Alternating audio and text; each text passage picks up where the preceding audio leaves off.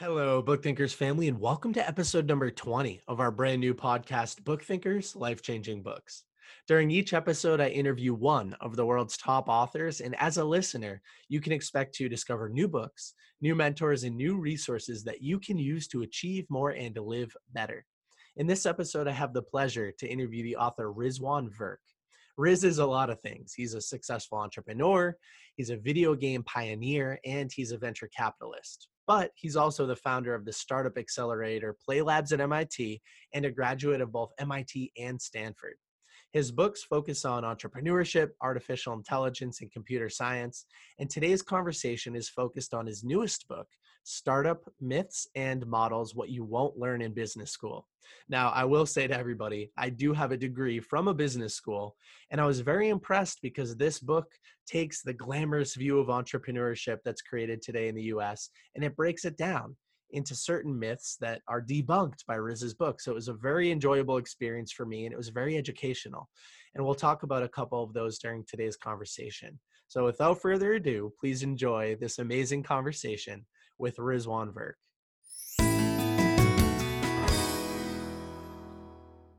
Riz, thank you so much for joining the Book Thinkers Life Changing Books podcast. For those in the audience that don't know who you are, can you tell everybody a little bit about yourself?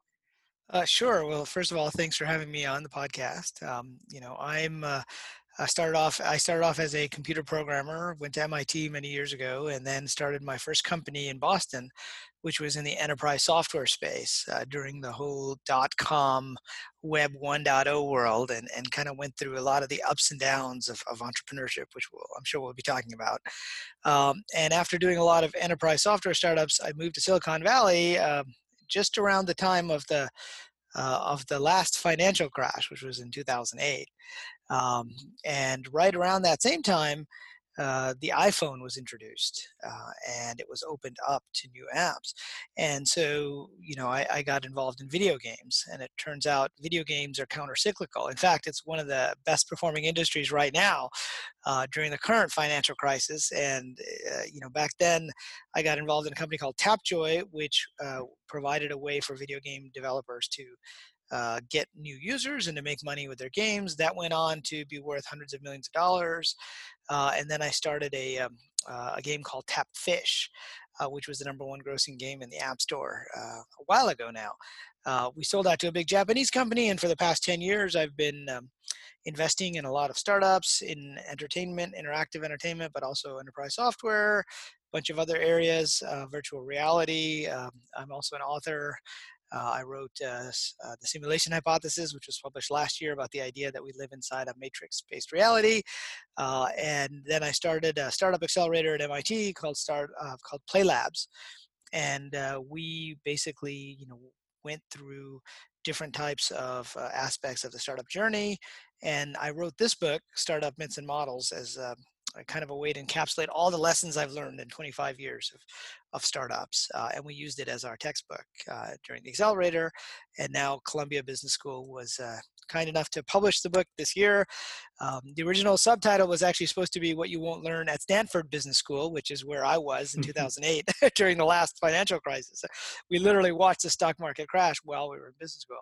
But since Columbia was publishing it, they decided they didn't want to put Stanford in the title. They didn't want to knock Stanford as a fellow business school. So they just changed it to What You Won't Learn in Business School. And in the book, right in the introduction, you say that you wrote this book because you wish you had access to the information that sits inside of these pages when you first started your business. So, what is that experience like writing sort of your ideal book? Uh, yeah, you know, it, t- it took a while to write this book. I mean, oddly enough, I came up with the idea the first part of the title, Startup Myths, right? And then there's the models. So I came up with the, the startup myths back at the end of my very first startup. So in 1997, like over 20 years ago. Oh, wow. And I started to think about all the things that I had thought were true about being an entrepreneur uh, back in those days that turned out eh, not that they weren't true, they had the kernels of truth to them, but they weren't the whole story. And I didn't understand the whole story until you actually go through it yourself. Uh, and so I've been kind of collecting these you know, ever since the 90s, uh, every time I come across a new one.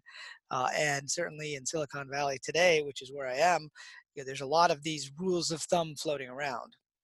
Um, mm-hmm. And I know we'll get into a bunch of those. Uh, and then later, when I went to business school eh, eh, at Stanford, I realized that a lot of what they were teaching us applied to big companies and, and mature markets. And you'll see there's a little diagram on the cover of the book that shows how startup markets evolve. And if eh, it's kind of hard to read in the video here, but uh, anybody who goes through the phases will see that it starts off as a nascent market and ends at a mature market. And most of what we learn in business school is for a mature market. Uh, and they always forecast the future based upon the past. Uh, and I remember a class we had with one of our professors who literally wrote the textbook on decision modeling. I mean, he wrote our textbook, which was all about how to use Excel to create these complicated spreadsheets to figure out how to make a decision. And we would plug in numbers on the left and we would see results A, B, and C on the right. And then you would just look at the right and say, hey, this is the best one. A is better than B and better than C. And I remember raising my hand and said, well, what if you change the number on the left? He goes, well, that'll change all the numbers on the right. so, well, how do you know the right number to plug in? He goes, well, first you have to use history. And I said, well, that doesn't work in startups. And he said, well, then you have to use your gut you know he said that's where you, you, where you get the big bucks as a manager or an entrepreneur. Uh, and and it's true. I mean, that a key part of entrepreneurship there's an art there's a there's a sense of intuition. And so you know i wanted to come up with some models and frameworks the kind we were taught in economics class and finance class but like i said that stuff doesn't really apply to the startup world. So you know i decided to come up with some and i've collected some over the years uh, and that became the second half of the title. So startup myths uh, sort of misconceptions we have and models which are ways to think about getting to the right answer whatever that might be in your situation well i loved that little section in the book where you where you walked through that experience where you sort of raised your hand and asked that question because i have a business degree and I felt very disconnected from my college experience because I was working sort of full time at the same time. And I realized that there was so much more to be gained from real world experience as compared to what I was learning in the classroom. And so you're still closely related to the university experience, but at the same time, you're writing books like this that a wider audience can navigate with, like use as a tool to navigate the startup world with. And so I think that's really interesting. Now, before we go into some of the myths, Joseph Campbell, he seems like he's a big inspiration for you. Can you talk a little bit about Joseph Campbell?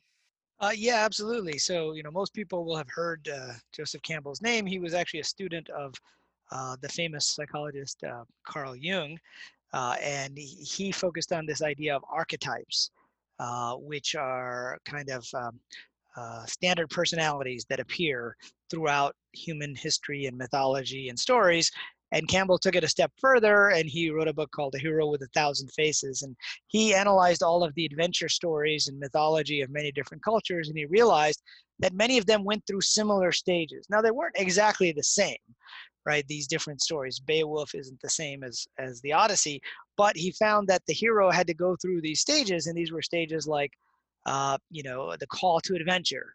Uh, refusal of the call, which is very typical, uh, it was going out on the road of trials. Uh, there was typically a trip to the underworld, right? Which, uh, in the case of the Odyssey, meant literally going to the underworld of Hades, you know, where Odysseus goes. But in more modern myths, he found that this structure held, uh, like in Lord of the Rings. Uh, I don't know if you're a fan of the Lord of the Rings, but in, in the very first book, in the first movie, Fellowship of the Ring, they have to go through the mines of Moria, and they lose their archetype mentor, who's Gandalf, right? during that process. And, uh, you know, then there's usually a final battle and then there's getting the treasure. And, and so, you know, I was a big fan of science fiction and fantasy going all the way back to the time I was a kid. Uh, and I found that this was an apt metaphor to use for the entrepreneur's journey. You know, it, it's like an adventure. No two adventures are the same. Uh, and like Bilbo Baggins said in The Hobbit, adventures can make you late for dinner. And anyone who's had a startup will realize that you may end up being late for dinner unexpectedly many, many nights. Uh, but also that the stages of the journey could be adapted. Uh, I mean, most of us get an idea, the call of adventure. We say, nah, that's kind of crazy. I don't think I want to quit my job or I have a mortgage, so we refuse the call. And then something happens whether it's uh, another person wants to join us or a customer or an investor or something happens and we decide to cross that threshold and go into the adventure. And then we find ourselves, you know, with a product, and we thought the product was going to go great. Uh, but usually we that's when we end up with what I call the road of trials.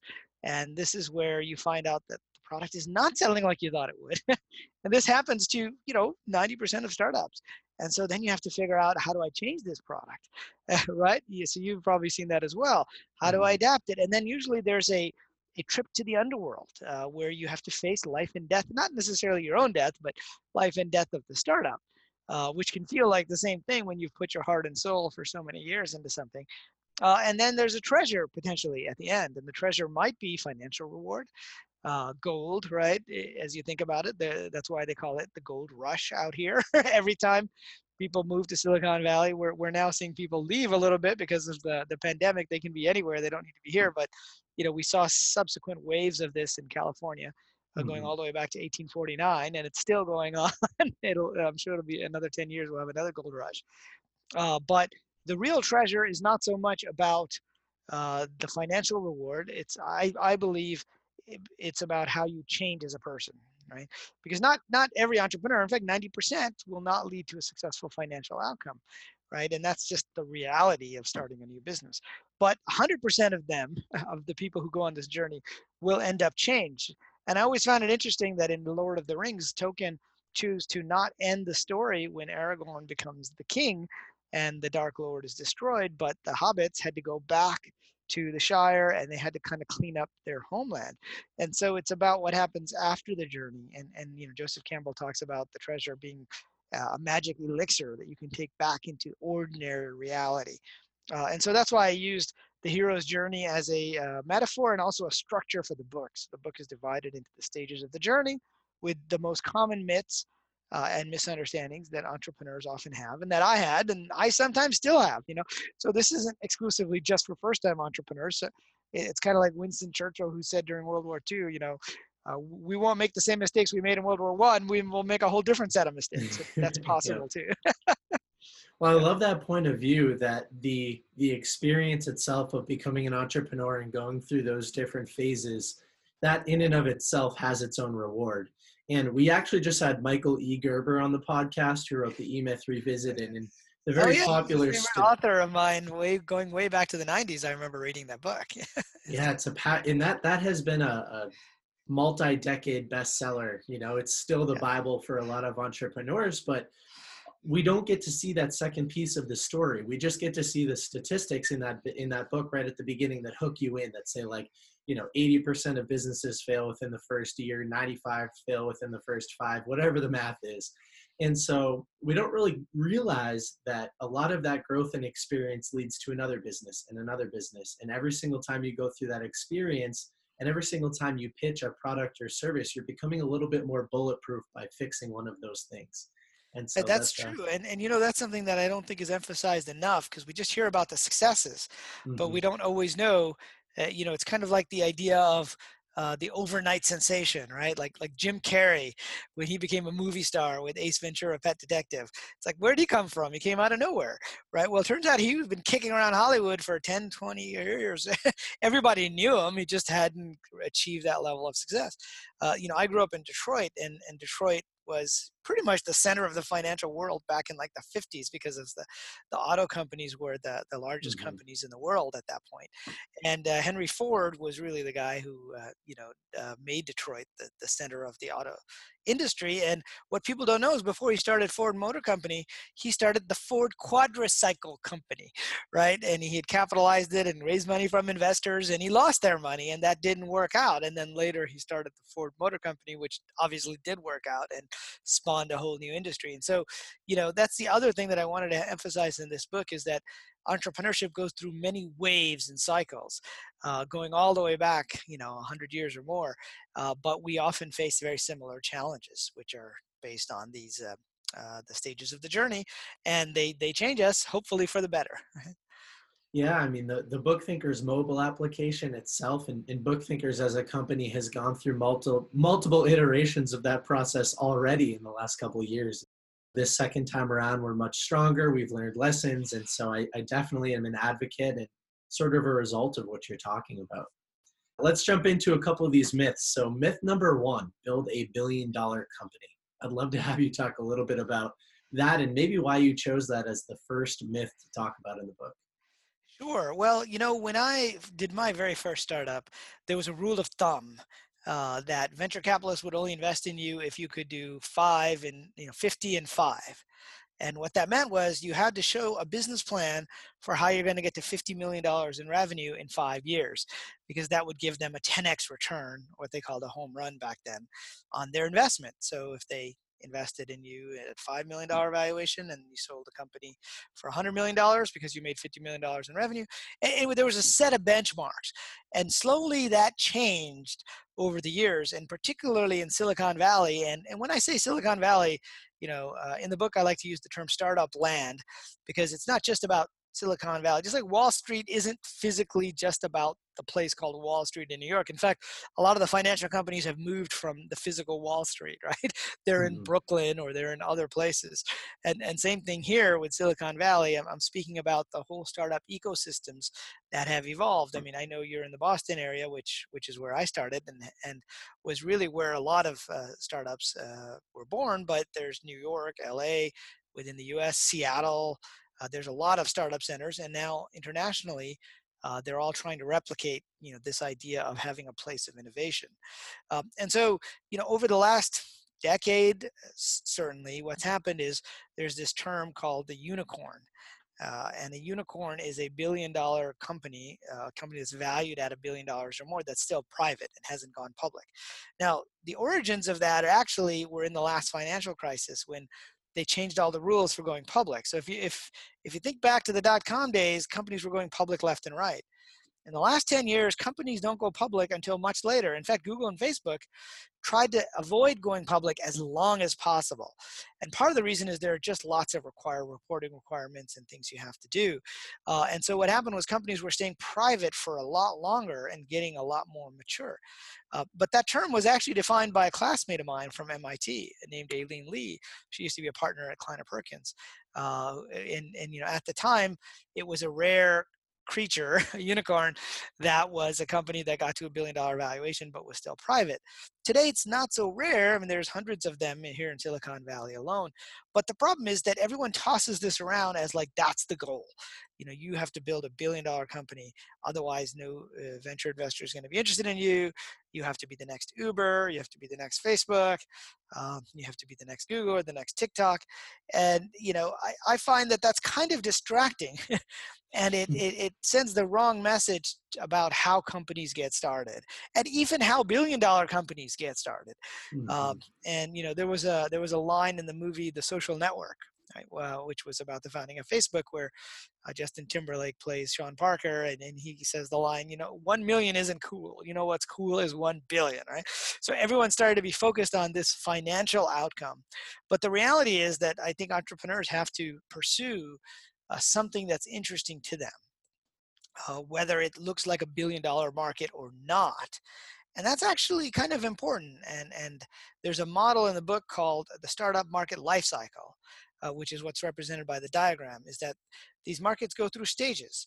And in the nascent stage, nobody thinks it's a billion dollar market. Uh, and in the growing stage, lots of VCs think it might be, so they start to jump in at that point. And then what happens is there's a there's a unique phase in, in tech startups called super hot, where everybody's trying to jump in. And this happened in the web world, this happened in the mobile gaming world where I was involved, this happened with AI, with virtual reality. And what happens is too many people are trying to jump into that market.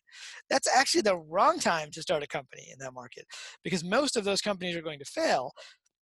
And there's going to be a lot of consolidation going on.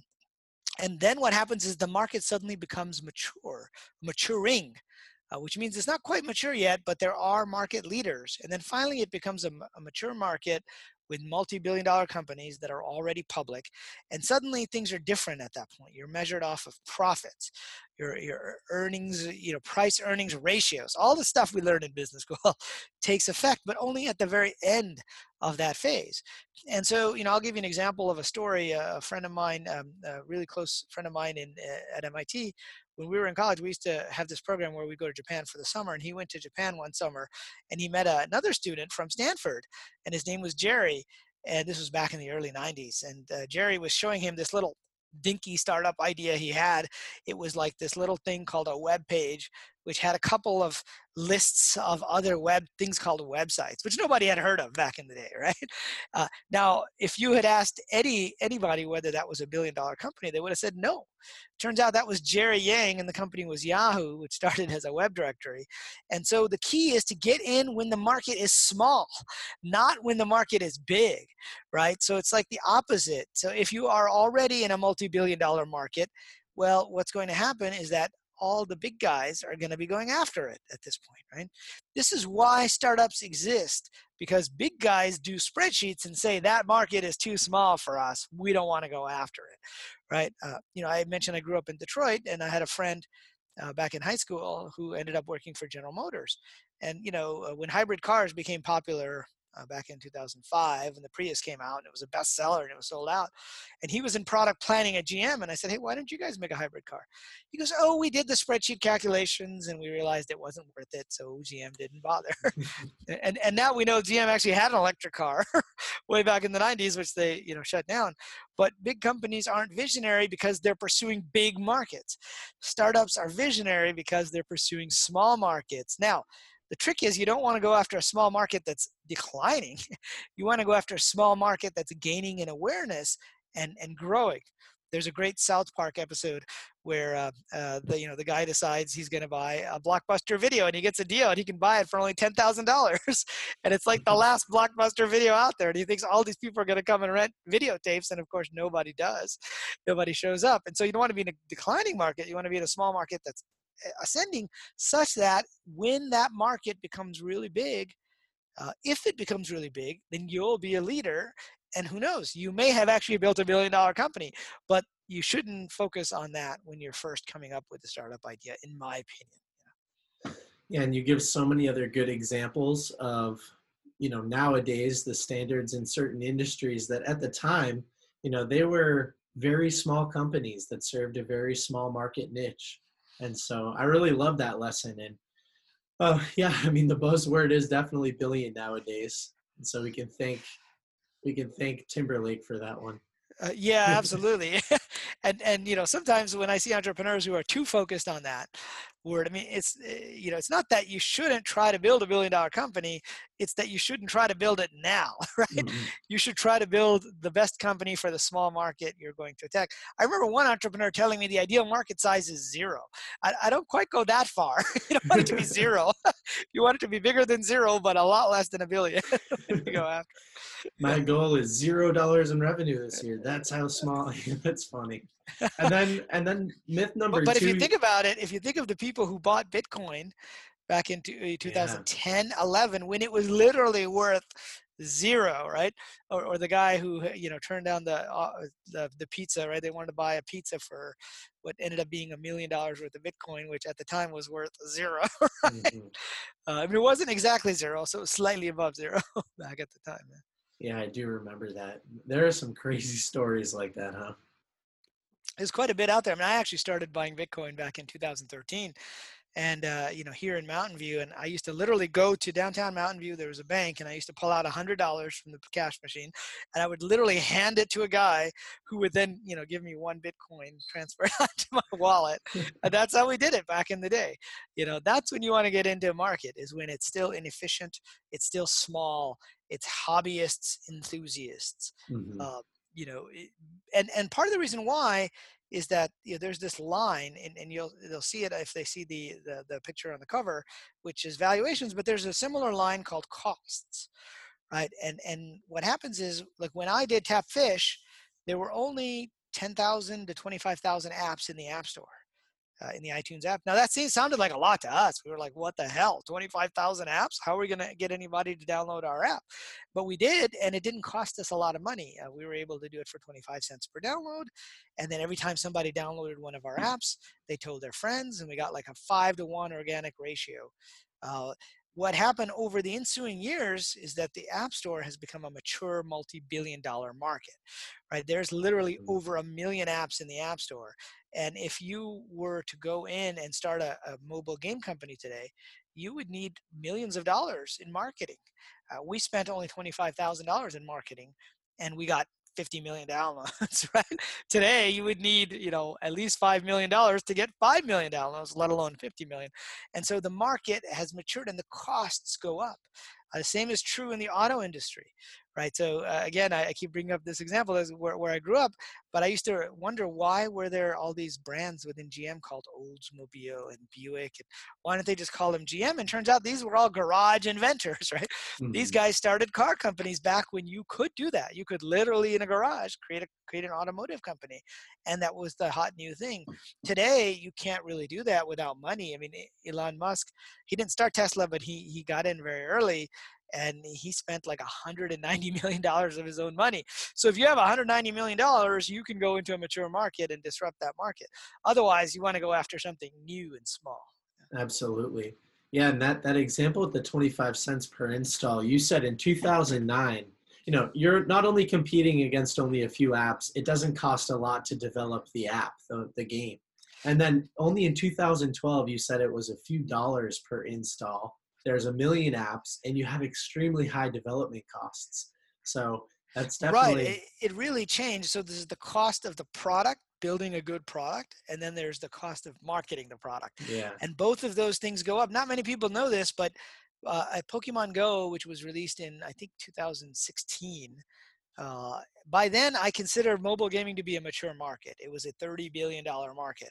Whereas when we started, a lot of the big guys were like, yeah, we'll release an app or two for 99 cents, but it's just this Mickey, Mark, Mickey Mouse little thing.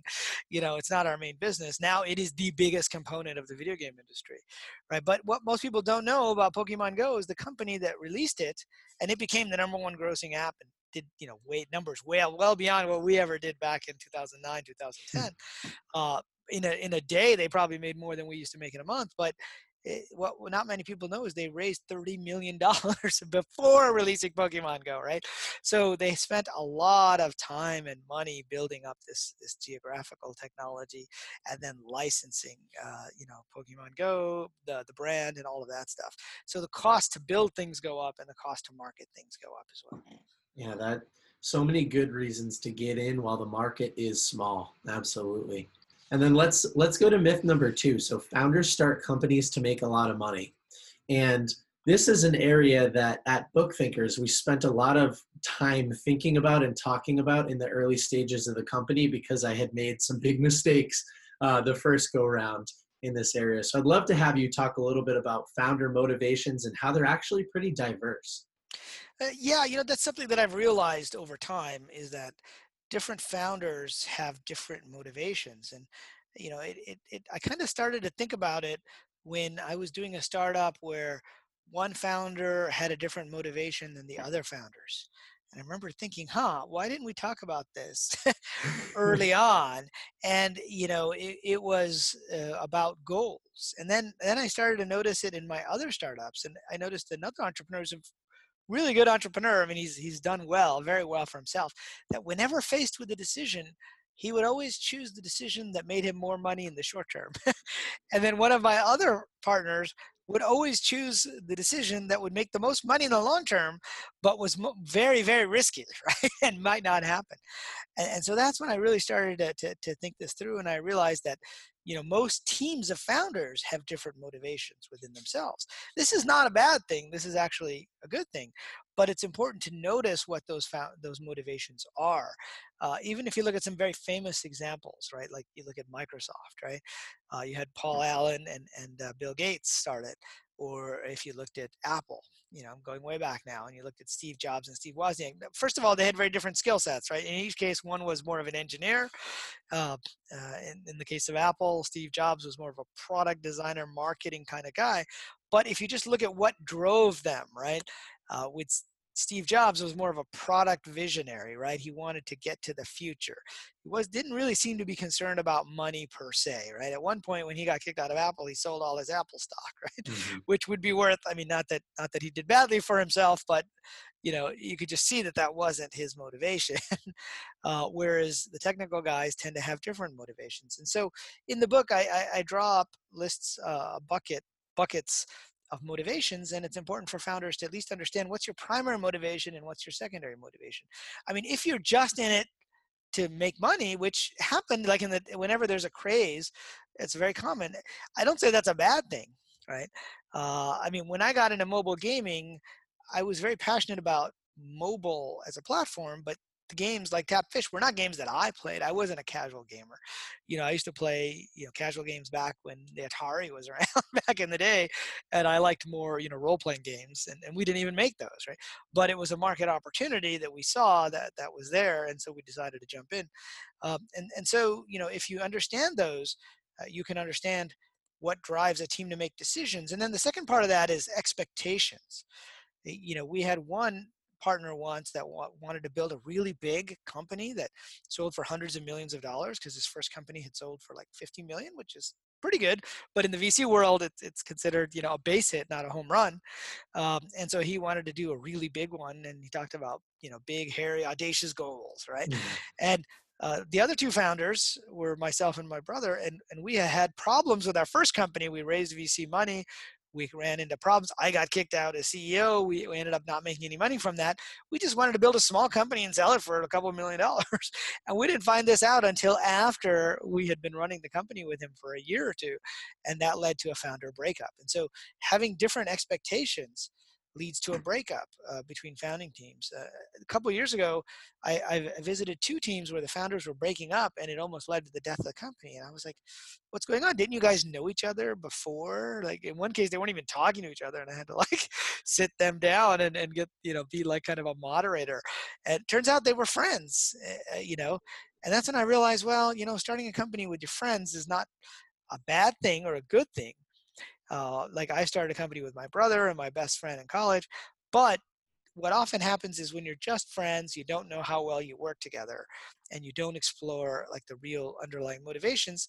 Uh, and so there's some worksheets in the book that you can kind of go through and say, if this happens, would you be happy? If you had to pivot out of, like in your case, book thinkers, right? I mean, you wouldn't want to pivot out and do an app that has nothing to do with books, right? Probably not, right? But some people wouldn't, some founders wouldn't care, right?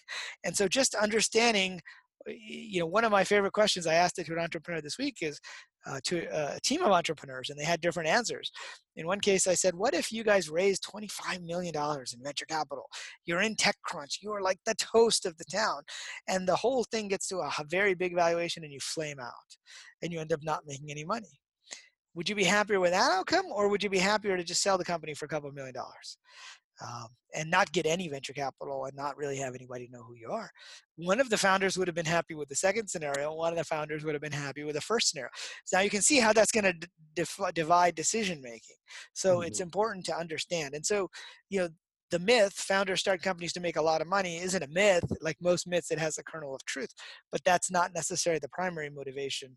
It's important to understand what the, the primary motivation and expectations are. I've seen this trip up a lot of people and i've i've experienced it tripping up myself before and so i think it's very very important like you're stressing in the book to have these conversations to be open and transparent and if you find yourself misaligned then you need to work with each other to understand why that why that you know happened in the first place how are you going to move forward with the business? And yeah you're right even misalignment can ruin a startup even if it's doing really well and so that's what you hate to see. Yeah and you know i tell the story of a company called uh, gnip gnip uh, where the two founders started off trying to build a, a middleware for different social networks, and uh, you know at one point that wasn't working, so they decided to shift to the enterprise. One of the founders just said, "Well, I don't want to run a company that's selling." He was the CEO. It's like I don't want to run a company that's selling to the enterprise, right? That's not why I started this. I, I like social networks and consumer stuff, and so he ended up leaving. And the other founder, who was the, the product guy or technology guy, he ended up having to take on the role of CEO uh, and it turned out to be a good thing in the end. Uh, the company succeeded and sold to Twitter for like 175 million dollars a few years later. But you can see how you know that kind of misalignment will lead to a founder breakup, and so it's important to if you know about it, then you can deal with it. But if you don't know about it till later, then it turns into a problem. You know? Yeah. Yeah. Absolutely.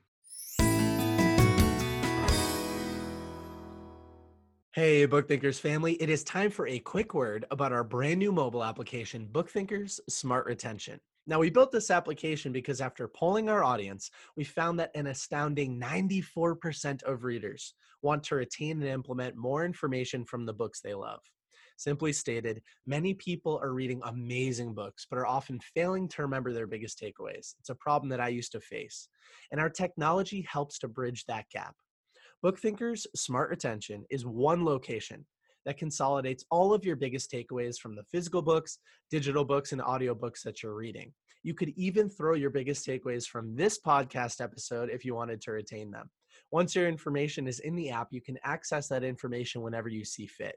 And for amazing books like the one that we're discussing today, you can actually turn on systematic reminders, and this is where it gets cool. Reminders reintroduce key information at specific time intervals that will help you maximize your retention of that information. This is called spaced repetition, and it's a technique that's used by the world's most effective learners. BookThinker's Smart Retention is available today on both Android and iOS for $5 a month or $45 per year. We are committed to helping you retain and implement more information from the books you love. And so to find more information about the app, simply search it on the App Store or Google Play Store, or you can go to www.bookthinkers.com and you'll see our mobile app tab. We display a ton of cool information there. Now, back to the episode.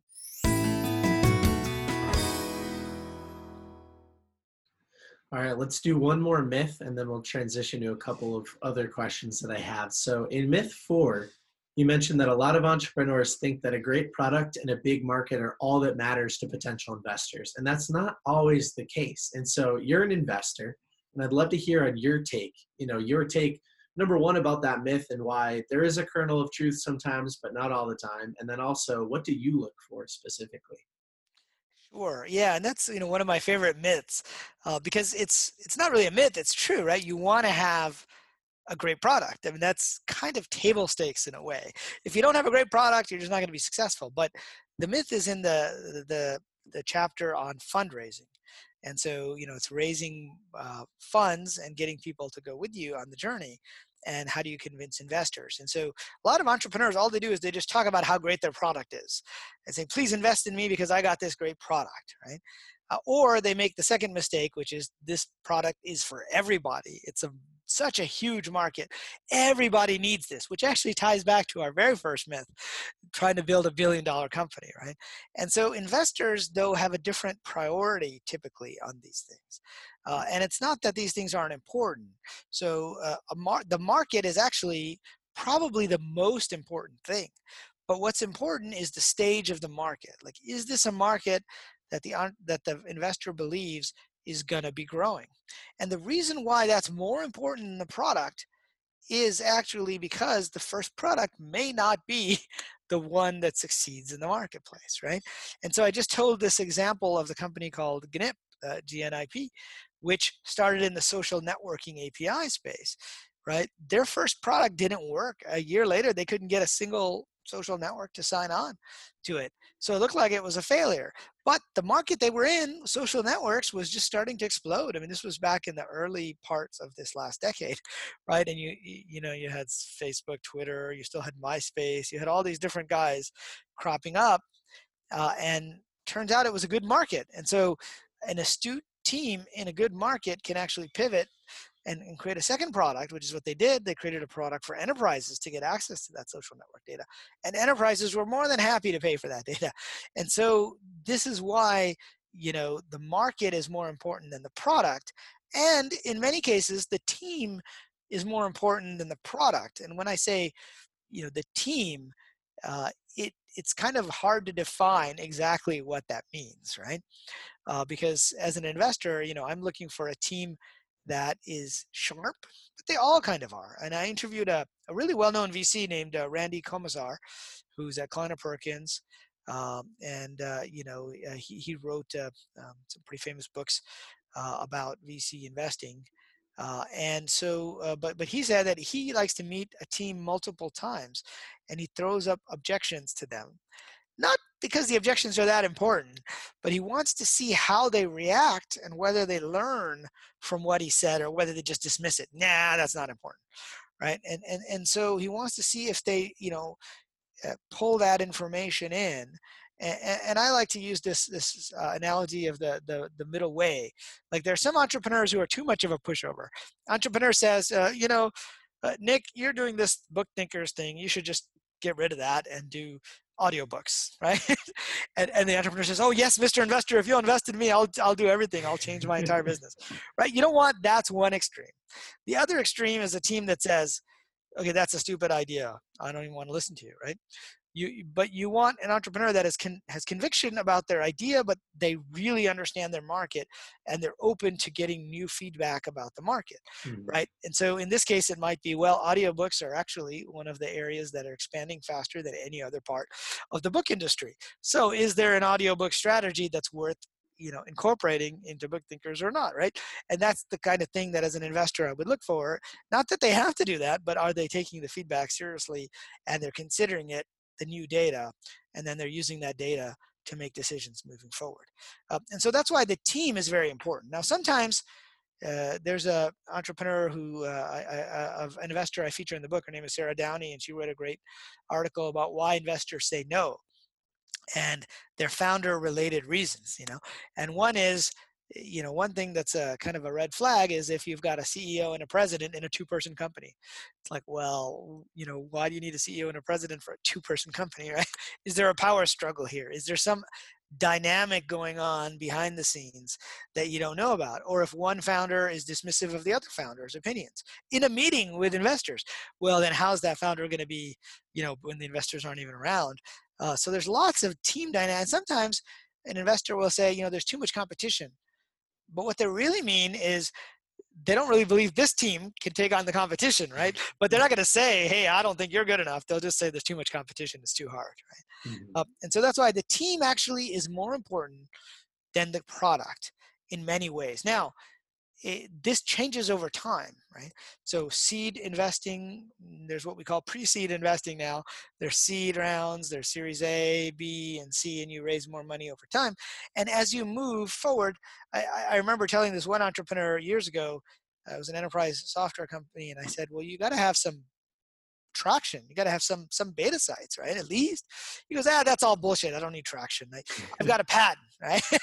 my product is so great, and I just need one one beta site, and that's good enough, and everybody will give me millions of dollars. And you know, he wasn't able to raise millions of dollars, and the company eventually failed. And the reason was he just couldn't show any traction, right? And so as the company moves from pre-seed to seed to Series A, the number of other people validating the idea and the best way to validate an idea is to have customers paying for it or have lots and lots of users using it for free but they use it every day. So those are the two ways to validate those. And, and so investors look for traction and over time that becomes the most important thing. None of this stuff other stuff matters in a series b right? It's just about what are the numbers and is it going up at that point you know well, I love it. I, I love having you expand on those, and a lot of those examples are in the book. So there are are there 19 myths in the book? I think so, yeah. And then there's yeah. a whole series of bonus myths, yep. uh, which you can go to my website, uh, zenentrepreneur.com, and download. And there's another five or six bonus myths that I couldn't fit into the book. And so I put them in this kind of free downloadable PDF on the website. Well, for everybody listening, if if you're interested in learning more about those myths, definitely get a copy of the book and then check out the bonus myths. Now, let's, before we jump off, I want to shift the conversation over to startup accelerators. And there are a lot of entrepreneurs in the audience, but there are also some common listeners that aren't entrepreneurs. Maybe they're employees or they're entrepreneurs. Uh, but for people who aren't, they don't fully understand what an accelerator does. Can you talk a little bit about the concept of accelerators? Sure. So you know, accelerators started uh, actually in 2005 in Cambridge, of all places, at least modern accelerators, with a company called Y Combinator. And it was started by a gentleman named Paul Graham. And uh, so they ended up uh, having a program, almost like an academic program, for a number of weeks. I think it was 12 weeks. And the idea was people who, who had a business concept or idea or were just starting would learn about how startups work and they would refine that idea. So it was almost like uh, uh, an educational program, but there was an investment component. And so the accelerator typically will invest a little bit of money in the idea, giving the entrepreneur enough runway uh, to basically try to validate the idea. And then at the end of the accelerator, there might be a demo day which has lots of other investors coming. Mm-hmm. And so, you know, it's almost originally the idea was to was to take a half baked or partially baked idea and turn it into a fully baked idea.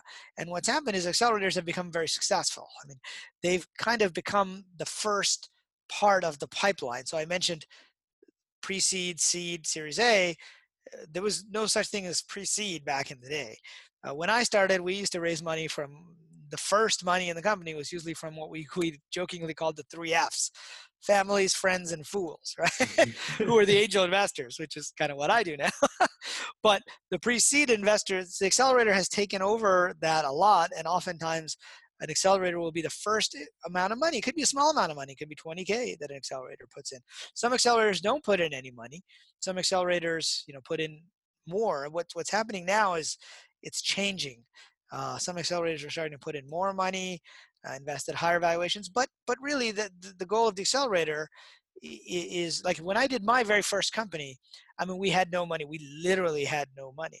Right? We would go to the store and buy a laptop for a QA machine and return it within 30 days, so that you know we could go back and buy another one. And uh, so we had to get like five thousand dollars from my uh, co-founders' parents, you know, to go to our first conference where we launched our first product. Luckily, the product was successful, and that we were able to pay back the five thousand right out of the, uh, you know, right out of the the proceeds of what we sold floppy disks at the time. We sold enough right at the conference to do that, but eh, you know so to have enough money to buy some equipment and do little things but also to have mentorship so usually mm-hmm. accelerators uh, you know there's a lot of them out there now um, you know, there's Play Labs we did at MIT for a couple of years. I'm actually taking a break from it right now.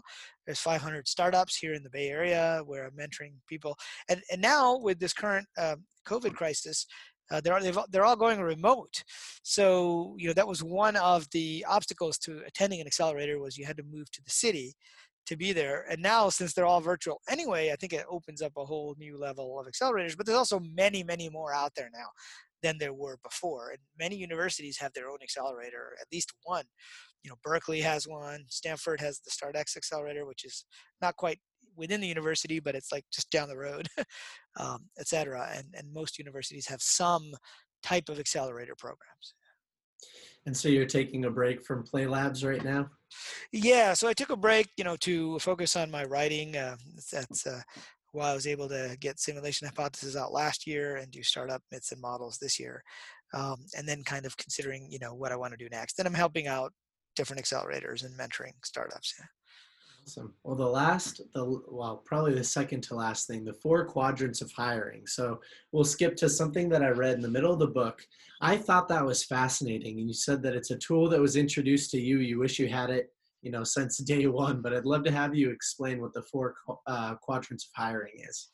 Sure and you know i i got it explained to me in my first startup but it was years into the first startup after i had made many hiring mistakes. And then it took me i'd say another startup or two before i fully appreciated you know what that meant. Uh, and so the four uh, quadrants of hiring is one of the tools or models introduced in the book as a way to think about you know whether to hire someone or whether to fire someone as well. Uh, so for new employees uh, and for existing employees, and so the the way all these four quadrant models work is there's two axes, uh, horizontal and a vertical axis, and if you have two axes, you naturally divide up into four quadrants. And in this case, one of the axes is experience right? And so one of the myths, I think the myth that I introduced this uh, model in the book is hire the most experienced people you can find. And mm-hmm. I, I, used to think that was true. Like I just hired the guy with the most experience. Uh, but then I found that wasn't always working. and sometimes the people with the least experience ended up being the best employees, and the people with the most experience ended up being the worst employees, and they ended up being people I had to fire. And, and so I was thinking about this because it was counterintuitive, and and and that's when you know I got introduced to these two axes. So the one axis is experience, and the other axis is called a cultural fit. Um, now that's a little harder to, uh, to, to pin down, but by cultural fit, it means how well do they adapt to the environment of the company. Uh, now, cultural fit doesn't mean, hey, do they hang out for you know beer on Fridays, right? Uh, that that's kind of the superficial definition of cultural fit. What I mean by cultural fit is, do they have the right mindset? You know, are they willing to learn something new? Like in a startup, you can't say, you know, that's not my job. I, I want to do this other thing. Yeah. So, well, the customer needs this, and we only got five employees. You're the only one who can do it. Or I'm a sales guy, not a marketing guy. I don't want to do marketing. It's like, well, you're the only guy we have in sales and marketing, so therefore you have to do sales and marketing, right? Uh, and, and so people who have a lot of experience end up being a bad cultural fit. So if you think of these four quadrants, uh, and, and the same applies, you know, to uh, employees who are already working for you. Uh, you can replace experience with competency. How good are they? And so the upper right quadrant means that they have a great cultural fit and they have good experience. Now that those are people you want to hire, right? I mean that, that that's absolutely people you want to keep. In the lower left, somebody who has low experience and is not a great cultural fit.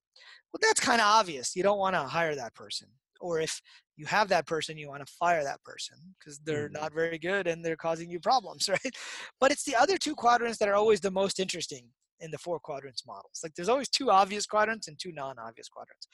Um, and so, uh, you know, turns out the guy who, the guy or gal who has a lot of experience, but is a low cultural fit, these are the guys, uh, the people that I was talking about who are like, I don't want to do X, I don't want to do Y. It's not my job. They're used to being in big companies. And usually you hire them, when you hire them, you ask them, well, you've only worked at big companies. Are you sure you want to work at a startup? And they say, oh yeah, I want something with less structure. It'll be nice to not have all this bureaucracy. Uh, but then you find out that they relied on that structure. yeah. Um, we had a guy, we hired him from Zynga, uh, was, which is a really well-known game company. They did Farmville, which is very popular. And he said, yeah, I want to be at a smaller company and we made him our lead engineer. And he said, "Well, I just want to build these tools for the games." I'm like, "Well, look, we only got three engineers. You can't just build tools. You have to build the games, you know."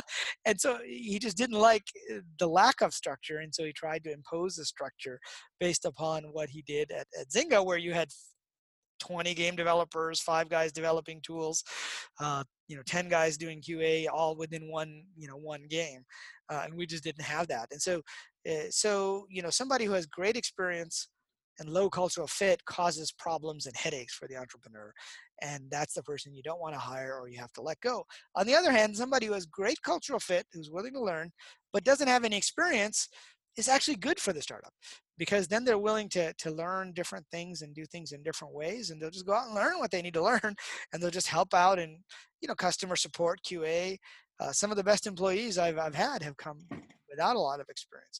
Now that's in the early days of a company. Over time, you need to get people with more experience in specific areas as the company grows bigger, right? In the early days, we used to always have QA and support as the same person. Like, you know, you got to test it. And then when, when a customer has a problem, you got to tell them how to fix it. Later, we had a QA manager, we had a support manager, right? It's different as the company grows and things become more specialized over time. But the four quadrants of hiring still applies, you know, when you think about uh, whether to hire somebody or fire somebody. And I think it's one of the most valuable tools that I've learned uh, over the last few decades on how to think about employees. And, and the fact is, I, I, still make mistakes on this. And this doesn't just apply to apply to startups. Like I was going to hire an editor for one of my books, a new book that I'm working on, which is a sequel to my first book, Zen Entrepreneurship. And you know, someone recommended her and you know she just didn't seem she seemed to have a lot of experience because she worked for a really well-known publishing company but she didn't like answer my emails right away or she'd say little things like uh, I, will uh, you know i'll get back to you i'll call you later today or i'll send you something more, more detail later today and a week later she'll finally send me something and i mm-hmm. realized you know she's just not a good cultural fit like she's just too lax for me because i'm used to answering emails like the same day at least and if something's going to be late you know but i didn't listen to that to that. I didn't even take my own lesson. I hired her anyway because of her experience right and because of where she had worked. Turns out she was supposed to do the project in a month and within a month she hadn't really even started and didn't tell mm. me until afterwards and turns out the cultural fit was causing the problem and she has great experience so it wasn't that uh, and so you know it's a hard lesson and it's one that you know i've taught to many entrepreneurs and sometimes i forget it myself but we can apply it you know to really any professional endeavor not just to startups well, we had an amazing conversation today, and I know a lot of people are going to find a lot of value in this. And so, for more information about you, where should people go? What should they do? Uh, so, they can go to my website, which is zenentrepreneur.com. And from there, there's links to uh, my blogs uh, on Medium and articles I've written elsewhere. Uh, you can download free chapters of uh, Simulation Hypothesis, and you can download the bonus myths for startup myths. Uh, and of course, the links to the Amazon books, you know, are are, are, uh, are all there as well. Awesome. Well, Appreciate your time today, and we'll talk again soon, hopefully, for the follow up to Zen Entrepreneurship. Sounds great. Thanks for having me on. That is a wrap. Thank you so much for taking the time to listen to this week's episode of Book Thinkers, a life changing books. To discover more books, more mentors, and more resources that you can use to achieve more and live better, make sure you check out our website at www.bookthinkers.com. There you'll find links to our mobile application, more podcast episodes, our shop so you can get some Book Thinker swag, and our socials. With that, I'm signing off, and I'll see you for next week's episode of Book Thinkers Life Changing Books.